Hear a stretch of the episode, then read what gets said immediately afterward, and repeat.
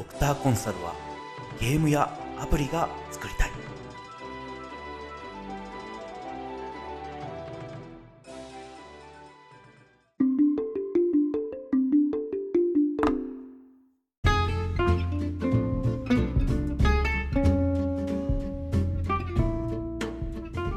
ハローニューワールド。皆さんこんにちは。ドクターコンサルはゲームやアプリが作りたい。プレゼンターのロックです。この番組はビジネスコンサルタント兼企業経営者としての経験から日々のビジネスなどでちょっとした役に立つ Tips やノウハウを配信していきます。アップデートやせよ。それでは楽しんでいきましょう。はい。今回で第11回目の収録となります。えー、本日はですね、えー、ビジネスクイズ情報システムの第3回ということになります。ちょっと、えっ、ー、と、この番組の作る時の話にはなるんですけども、えー、まあ、どういう方々をターゲットに据えて、どんな内容をしていくかっていうのをですね、あの、ちょっと考えて、えー、まあ、ブレストをいろいろして、で、まあ、視聴者層っていうのをどういうふうにしていくか。まあ、あの、ターゲットな、ターゲットとなる人によってやっぱり話し方だとか話の構成だとか考えなくてはいけないので、まずはそういうターゲットの人たちを考えたんですね。で、えー、まあ一応今、想定に置いているのは、まあ、様々なバックグラウンドやポジションっていうのはあると思うんですけども、一応そのビジネスを何かしらの領域でされているビジネスパーソンっていうのを中心に設定して話をしています。ただ一方でですね、あの、まあこれは僕の思いも重なっているところではありますけども、高校生だとか大学生もこれからですね、社会人になるような人たちにも向けて情報発信もしていきたいなと思っています。まあ、こういう、あのなぜなのかっていうところで言うと、まあ、これからの時代ですね、ますますそのビジネス的な発想、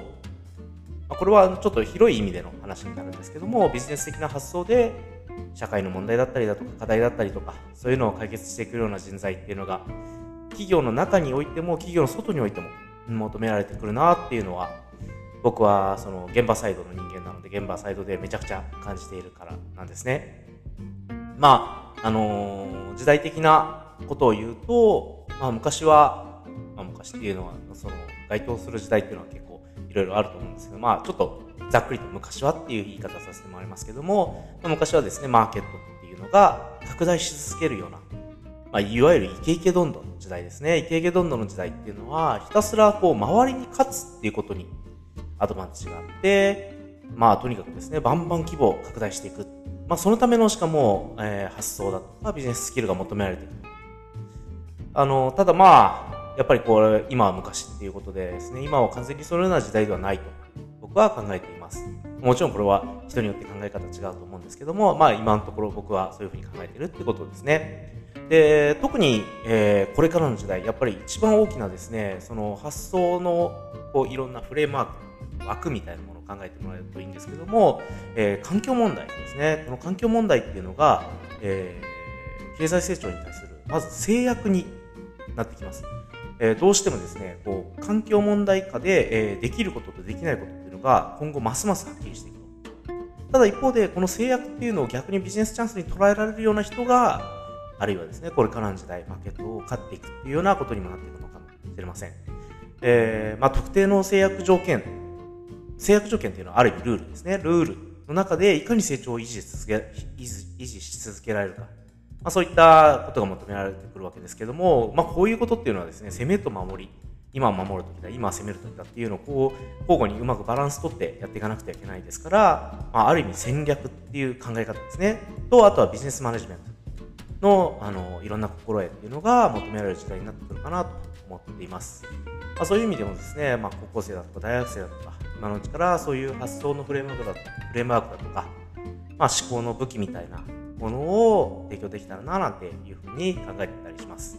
ま、ちょっと長くなってしまいましたけども、えー、まあそんなこんなでですね、ドッコンビジネスクイズの中で、ちょっとしたなんかノウハウだったり、うんちくだったりとか、あのー、さらしてたりとかするわけです。さあ、えー、それでは本編の方に行ってみましょう。今日はですね、システム業界の基礎を支えている超巨大企業オラクルっていう存在を、まあ、会社をですねあの紹介してみたいと思っています。それでは問題の方に行ってみましょう。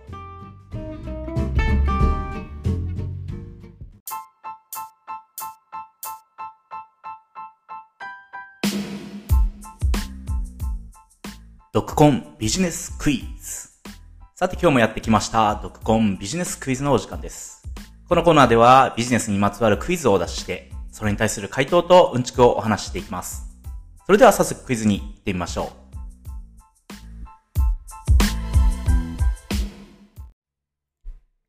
はい、えー今日の問題なんですが、今日はちょっとですね、難しい問題になるので、選択問題にしたいと思います。4つの選択肢を最後に読み上げるので、4つの選択肢からお選びください。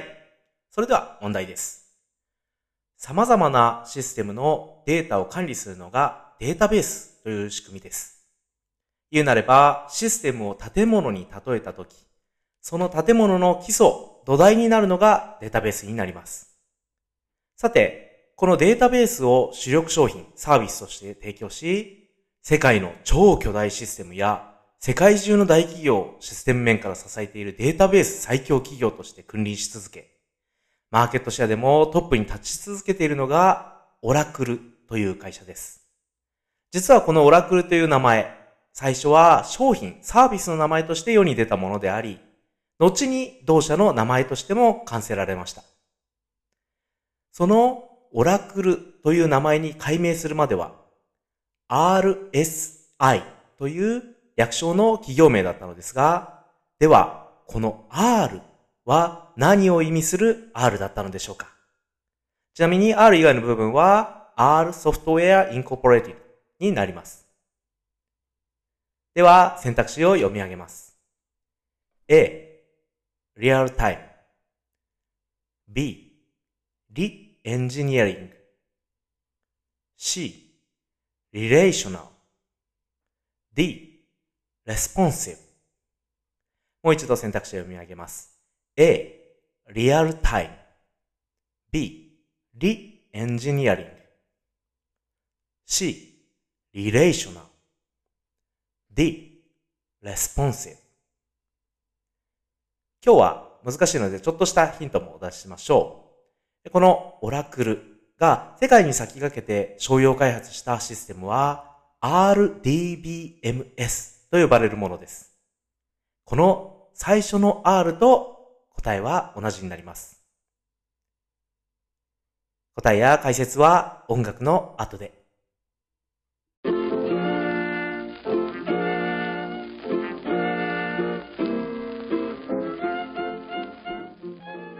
それでは答えと解説に入っていきます。答えは C の relational C の relational になります。つまり、オラクルになる前は Relational Software Incorporated っていう会社名でした。まあ、オラクルという名前も、あの非常にいい名前だと思うんですけども、この Relational Software Incorporated もなかなか、あの面白い名前だなと僕なんかは思ったりしますね。あのーまあちょっとシステムだとか、まあその関連のことですね、勉強した方はヒントから答えにたどり着いたっていう方も多かったかもしれません。えー RDBMS。RDBMS っていうのは Relational Database Management System の省略です。えー、まあ、あの、データベースを学ぶ上でですね、基本中の基本になる考え方になります。まあですね、あのデータベースっていうのは、あの本当にシステムの基本中の基本。答え、あの、問題の中でも言いましたけども、えーもしですね、システムを、えービルだとか建物に例えると、えデータベースっていうのは、あの、そのビルのですね、基礎になるような部分になると僕は考えています。で、えーここからその基礎になってるっていうところがいかにすごいかっていう話をしていくんですけども、えー皆さんいろんなですね、ビルをちょっと考えてみてください。で、ビルは、まあ、例えば建築士の方だとか、施工会社の、えー施工会社ですが、ディベロッパーによって、えー様々な形をしているわけです。で、中も、えー内装も違えば、その用途も違ってくるような形になるわけですけども、基礎考えてみてくださいね。どんなビルも必ず基礎は必要ですよね。で、えーシステムも同じなんです。データベース。えーあのまあ、データをやり取りするっていうのがシステムですから、その、えーデータをどうやって蓄積し、しかも取り出してっていう、その、えーいろんなその編集も含めてですね、管理作業が必要になるんですけども、そのデータベースをどういうふうに取り扱うかっていうことに関してですね、えー、まあ、僕が知る限りはですね、もう本当に世界中の、えー、その、えー、基礎となるデータベースを、えー、牛耳ってると言いますか、なんていうんですかね、もう本当にあの、オラクルは、えー、世界中のシステムを支えていると言っても過言ではないっていうぐらい、えー、シェアを取っている会社さんになっています。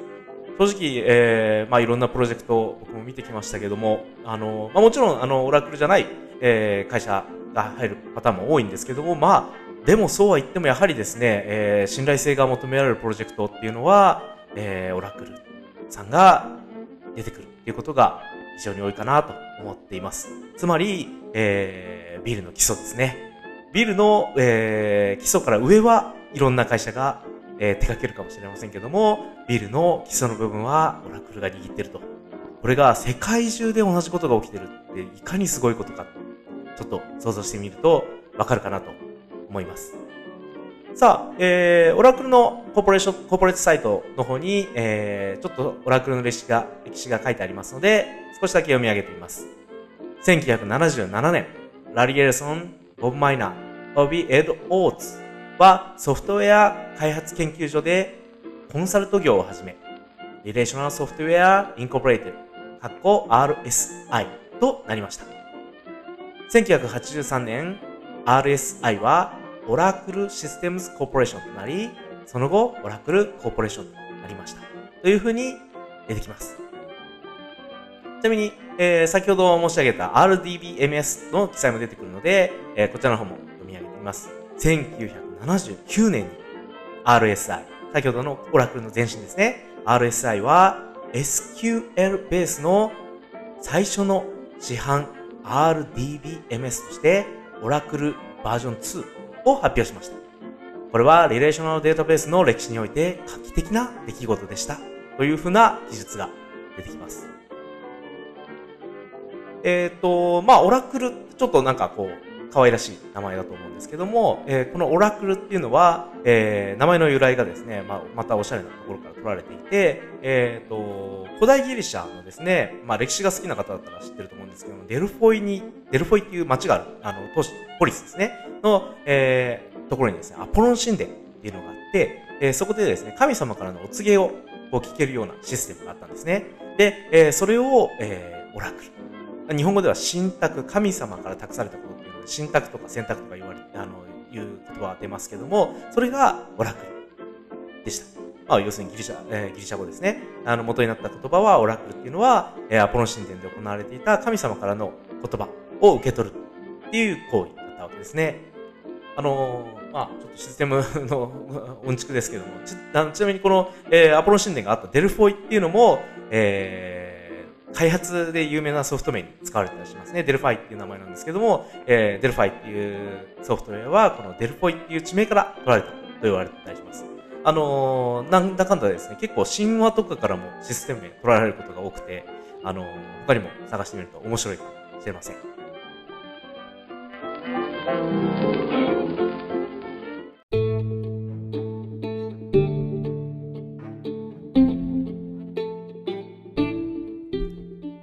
さて、ここからは、ちょっとオラクルっていう会社に、えー、焦点を絞って話をしていこうと思っています。えっ、ー、と、この情報システム分、えー、情報システム編はですね、第1回目 IBM っていう会社を扱って、第2回目 SAP という会社を扱って、第3回目で今回オラクルっていう会社を扱わせていただきました。えー、どの会社もですね、業界のトップリーダーになっていて、え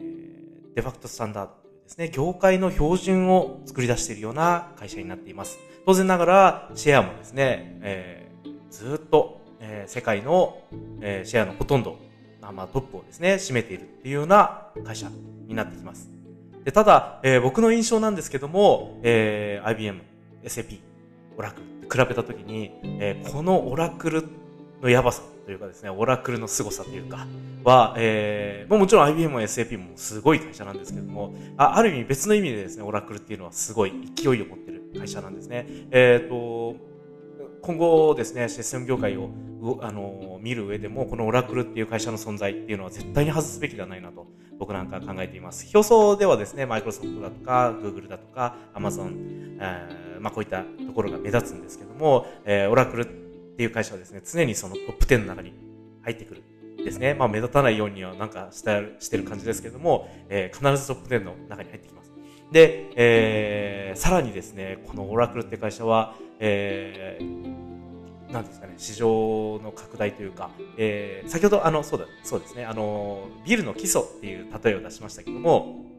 えー、まあ、もともとはそのビルの基礎で、こう、世界のトップシェアを取っていったんですけども、だんだんですね、こう、お客さんから、えー、ビルの基礎より上も頼めないっていうようなことになってったんだと思うんですね。まあもちろん、オラクルから営業かけたってこともあると思いますけども、えー、要するにですね、だんだん、こう、上からではなくて、下からこう積み上げていくっていうパターンですね。えー、システムをビルに例えたときに、基礎は自分たちで作れますと。で、上の、えー、方は他の会社がやるっていうところをですね、だんだんオラクルがこう、自分たちもやっていくんですね。で、えー、有名なところで言うと、ピープルソフトっていう会社がえー、昔あったんですけども、えー、このピープルソフトっていうのは、えー、大企業向けのですね、えー、機関システム、SAP の時にも出ましたけども、大企業のコアになるようなシステムを、あの、扱ってた SAP のライバル会社だったんですね。で、それを敵対的な、えー、買収をしてしまって、オラクルの中にこう飲み込んでしまったんですね。で、えー、そうすることによって、オラクルは、えー、その基礎の部分から上の部分っていうのも扱いになっていったと。まあ、こんな感じでですね、いろんな会社をどんどんどんどん買収していくっていうのがオラクルのスタイルでもあります。で、えー、一番僕が、えー、驚いたのは2009年でした。サンマイクロシステムズっていうアメリカにすごい会社があったんですね。で、これをオラクルが買収してしまったんです。えー、まあ知ってる人だったら知ってると思いますけども、サンマイクロシステムズっていう会社はですね、まあ、えー、インターネットの黎明期を支えた、もう本当に、なんていうんですかね、レジェンド級の企業になります。あの、その、えー、技術的な意味ですごかったんですね、この会社。で、Java っていう、まあ、あの、プログラミング言語だとか、まあ、システムの仕組みみたいなのがあるんですけど、それを、こう、支えてたのがサマイクロシステムで、まあ、もちろんそれ以外のところもものすごい影響力を持ってたんですけども、えー、そこを、えー、買収してしまって、で、いや、さすがにサンマイクロシステムズまで飲み込むかっていうレベルだったんですけども、えー、今でもですね、そういうふうに、どんどんどんどん、えー、機能ですとかやれることっていうのを拡大していってる。で、はい。えー、オラクルという会社、紹介してきました。で、えー、このオラクルっていうのはですね、創業した方がラリー・エリスンという人なんですけども、今でもそのラリー・エリスンっていう人が、えー、会社を率いています。えー、この人はですね、起業家、事業者、まあ、あるいは、あのー、なんですかね、いろんなところに寄付をする、あのー方としても、あの、有名な人なんですけども、えちょっと興味ある人はご自身で、あの、調べていただければなと、非常に面白い人なので、あの調べていただければなと思ってます。ちょっとここで振るとすごい長くなってしまっているのが 分かったので、えー、ちょっとここでは割愛させていただいて、えデータベースについて少し触れたいと思います。せっかくオラクルという会社を紹介したので、少しデータベースの概論的なところだけあの触れたいと思っています。データベースの技術的なところに関しても、どっかのタイミングでですね、ちょっと掘り下げて、えーやりたいなと思っているので、今日はちょっと概論的な、あの、そのデータベースってどんなもんだよっていうのの話をしようと思っています。で、えー、まずですね、データベースって、あの言葉なんですけども、これあの企業の中では DB と言われることが、略されて言われることが多いです。なので、えー、オラクルデータベースなんかでもオラクル DB って言ってる人が多いですね。まずその言い方に慣れておくと、えー、ちょっとすぐ触れるかなというところですね。DB、DB っていうふうに言ってきます。で、その DB を管理する仕組み、マネジメントシステムなので、D あえー、DBMS。DBMS ですね、えー、データベースマネジメントシステムっていうのを略して DBMS っていうふうに、えー、通称することが多いです。で、さらにこの DBMS に R がついてるっていうところがポイントで、えー、それが問題のところになっていったわけですね。リレーション、リレーション。リレーションっていうのは関係ですから、関係性を持ったデータベースっていうことになってきます。関係性っていうのを、えー、持たせる。で、これはですね、えー、ちょっと歴史を遡ると、1969年っていう、あの、時点でですね、江戸川コットさんっていう、あの、学者さんが、えー、論文を発表して、えー、こんな風にデータを管理していけばいいんじゃないかっていうモデルを示したんですね。で、それで IBM なんかも、えー、それにのっとって、あのシステムを作ったりとかしてたらしいんですけども、えー、一番最初に、まあ、なんですかね、あの、商用、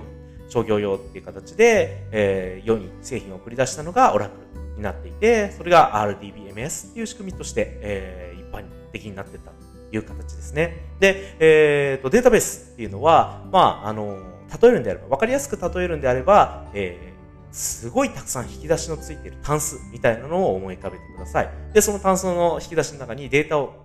格納していくと。ようなこういうイメージですね。で、そうすると、えー、どこ、えー、単純あの引き出しの中にどんどんどんどんデータが溜まってきます。で、あるタイミングで、えー、そのデータが必要になるので、その引き出しを開けて、そのデータを取り出すっていうことも必要になってくるわけですね。で、えー、情報を加工すると、さらに別の引き出しに、その、また加工した情報を入れる。こういった作業が必要になってくるわけです。これを、もう何十回、何千回、何百回、何千回、何万回、まだ下手すると何億回、何兆回っていうふうに繰り返していく。そうするとですね、ちょっと想像してみていただきたいんですけども、え、このデータを管理する、え、引き出しの中に入れたり出したり入れたり出したりっていうのがいかに大変かっていうのが分かってくると思うんですね。で、え、これをうまいこと、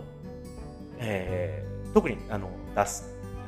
え、入れるっていうその作業をうまいことやる仕組みっていうのを、え、考えたのが先ほどの江戸川コットさんで、え、それが、え、データベースですね、いろんな情報っていうのを関係性で結ぶっていうことなんです。まあ、その、えー、結び方みたいなのは、あの、ちょっといろんなテクニックが必要になるので、まあ、ここではちょっと割愛するんですけども、えー、要するにですね、データベースの、えー、テーブル、えー、いろんなテーブル、これテーブルってあの、デスクのテーブルのテーブルですね。で、えー、その上にこう、ごっちゃりと、えー、データを乗っけるんではなくて、あるルールに基づいて乗っけていって、で、えー、そのルールの中で、リンケージっていうんですかね、あのどういうふうに紐付けをするかあ、この紐付けっていう言葉もシステム用語なので、あのたまにわからない方いらっしゃると思うんですけども、えー、紐、思いとですね、あの小よりになった糸です。紐で、えー、情報がつながるようにしとく。つまり、A という情報を取り出そうとしたときに、その A に紐がついていたら、その A と一緒にこんな情報も引っ張ってこれるよっていうふうにしとくっていうことですね。で、えー、こういった形で紐付けをしておいて、で、えー、その紐付けに、えー、キーとなる情報っていうのを付与しておきます。で、えー、キーとなる情報を引っ張ってくると、それに、えー、付随した情報が一気にごそっと引き抜けるようにしておく。こういう仕組みですね。これで関係性を持たせて、えー、いろんな情報を便利に取り出したり、えー、逆に収納したりっていうようなことをできるようにしたと。いうようなことが RDBMS っていうものですね。あのー、詳細に知りたい方はデータベース関連の勉強をしてみて、で、えー、実はオラクルもですね、オラクルマスターっていう資格をやっています。あの、取るのもすごい大金が必要になる資格なんですけども、ただオラクルマスター、えっ、ー、と、今はブランブロンズとかシルバーとかゴールドって言われてると思うんですけども、えー、これのですね、上位資格シルバーとかゴールド取っとくと、えー大企業の中では、まあ、企業の中ではですね、世界中の企業、しかも、あのこれ、あの世界で統一資格なので、え世界中のあの企業の中で、え重宝される人材になるというような、あのすごい資格になっています。あの興味ある方は、オラクルマスターなんかも勉強してみるといいかもしれません。で、えー、データベースですね。えー、これが、まあ、あのいろんな発展の仕方を遂げておりまして、現在はですね、他の仕組みもどんどん動いています。特にクラウドコンピューティングいう、またですね、これは別の機会で紹介したいなと思ってるんですけども、そういった新しい技術が発展していって、データのやりたやり取りの仕方なんかも、また違うやり方。そんなことも、あの、どんどんですね、技術が進歩して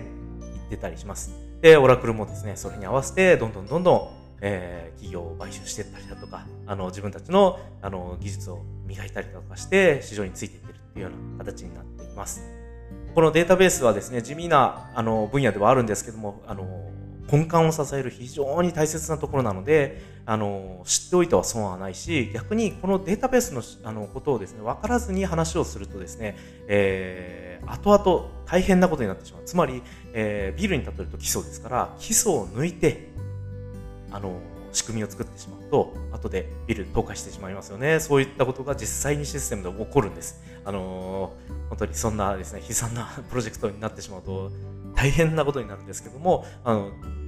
たまに往々にしてですね、あの、起きることがあったりします。それはその基礎の重要性とかに気づかずにですね、あの、工事を進めてしまったがゆえにっていうパターンもあったりして、えー、このデータベース、あの、奥が深いですし、えー、いろいろ知っておくと、案外あの他のことにもですね、役に立ったりとかするので、今回、ちょっとオラクルという会社を、あのまずテーマとして取り上げて、えー、データベースの仕組みなんかも紹介させていただきました。